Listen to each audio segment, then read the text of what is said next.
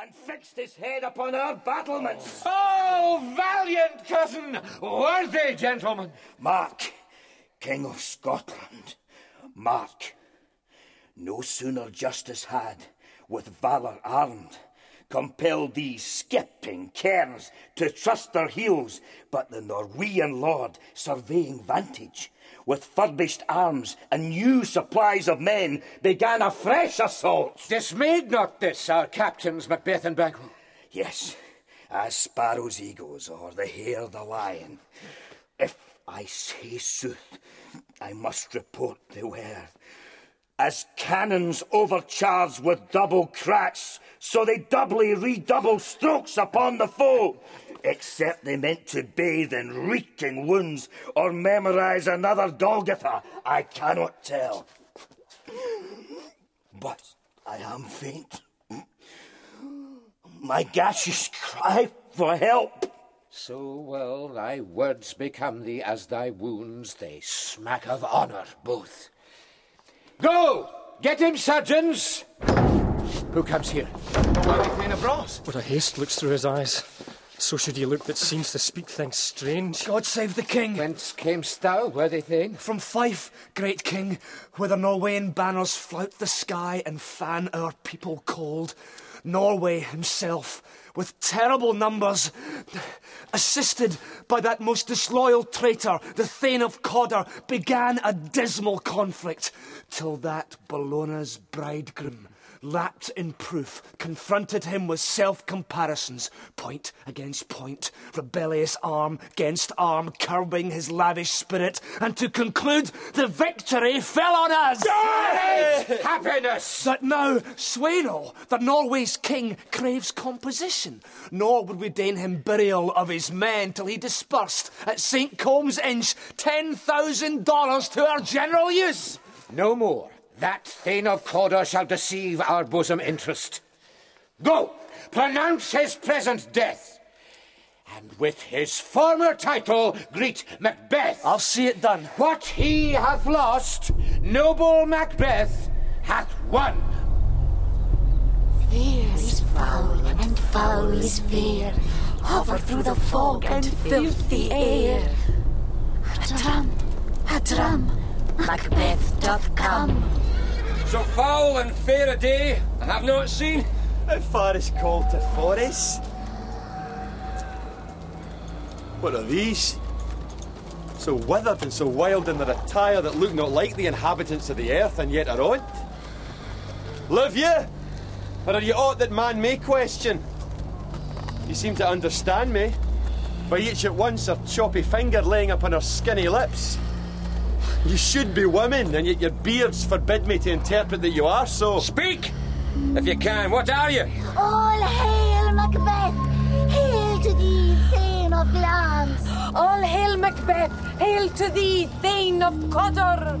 All hail Macbeth, that shalt be king hereafter! Good sir, why do you start and seem to fear things that do sound so fair?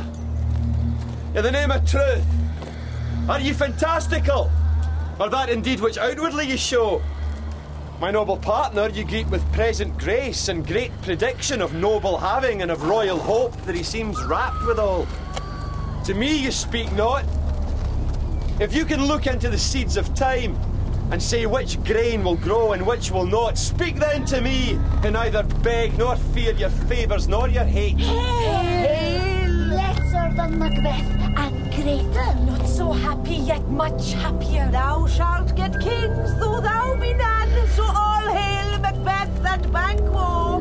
Banquo and Macbeth, all hail. Stay! You imperfect speakers, tell me more! By Sinel's death, I know I'm Thane of Glamis, but how of Cawdor?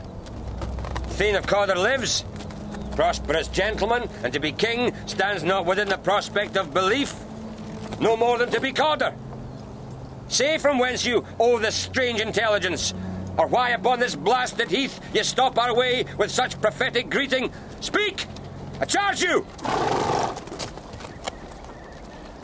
The earth hath bubbles as the water has, and these are of them. Whither are they vanished? Into the air. and what seemed corporal melted as breath into the wind. Would they had stayed? Were such things here as we do speak about? Or have we eaten on the insane root that takes the reason prisoner?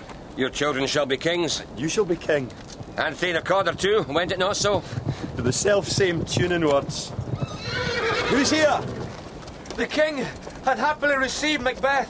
The news of thy success. We are sent to give thee from our royal master thanks, only to herald thee into his sight, not pay thee. And for an earnest of a grace or honour, it bade me from him call thee Thane of Cawdor, in which edition hail, most worthy Thane, for it is thine.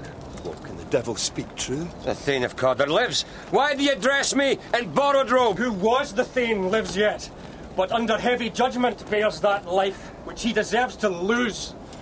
Whether he was combined with those of Norway, or did line the rebel with hidden help and vantage, or that with both he laboured in his country's rack, I know not. But treason's capital, confessed and proved, have overthrown him.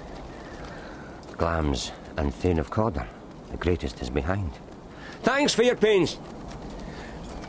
Do you not hope your children shall be kings? When those that gave the Thane of Cawdor to me promise no less to them? That trusted home might yet enkindle you unto the crown besides the Thane of Cawdor. But 'tis strange. And oftentimes, to win us to our harem, the instruments of darkness tell us truths. Win us with honest trifles to betray us in deepest consequence. Cousins! A word I pray you! Two truths are told, as happy prologues to the swelling act of the imperial theme. Thank you, gentlemen. This supernatural soliciting cannot be ill, cannot be good. If ill, why hath it given me earnest of success, commencing in a truth, I am Thane of Cawdor? If good, why do I yield to that suggestion? Whose horrid image doth unfix my hair, and make my seated heart knock at my ribs, against the use of nature? Present fears are less than horrible imaginings. My thought, whose murder yet is but fantastical, shakes so my single state of man that function is smothered in surmise, and nothing is but what is not. Look how our partner's rapt. If chance will have me king, why, chance may crown me without my star. You honours come upon him, like our strange garments. Cleave not to their mould, but with the aid of use. Come what come may, time and the hour runs through the roughest day. Worthy Macbeth! We stay upon your leisure. Give me a favour. My dull brain was wrought with things forgotten. Kind gentlemen, your pains are registered where every day I turn the leaf to read them. Let us toward the king. Think upon what hath chanced, and at more time, the interim having waited, let us speak our free hearts, each to other. Very gladly. Till then, enough. Come, friends! Is execution done on Cawdor? Are not those in commission yet returned? My liege, they are not yet come back, but I have spoke with one that saw him die, who did report that very frankly he confessed his treasons, implored your highness pardon, and set forth a deep repentance. Nothing in his life became him like believing it. He died as one that had been studied in his death, to throw away the dearest thing he owed as 'twere a careless trifle. There's no art to find the mind's construction in the face. He was a gentleman on whom I built an absolute trust. Oh, worthiest cousin! The sin of my ingratitude even now was heavy on me. Thou art so far before that swiftest wing of recompense is slow to overtake thee. Would thou hadst less deserved that the proportion both of thanks and payment might have been mine. Only I have left to say, more is thy due than more than all can pay. The service and the loyalty I owe in doing it pays itself. Your Highness' part is to receive our duties, and our duties are to your throne and state children and servants, which do but what they should by doing everything safe toward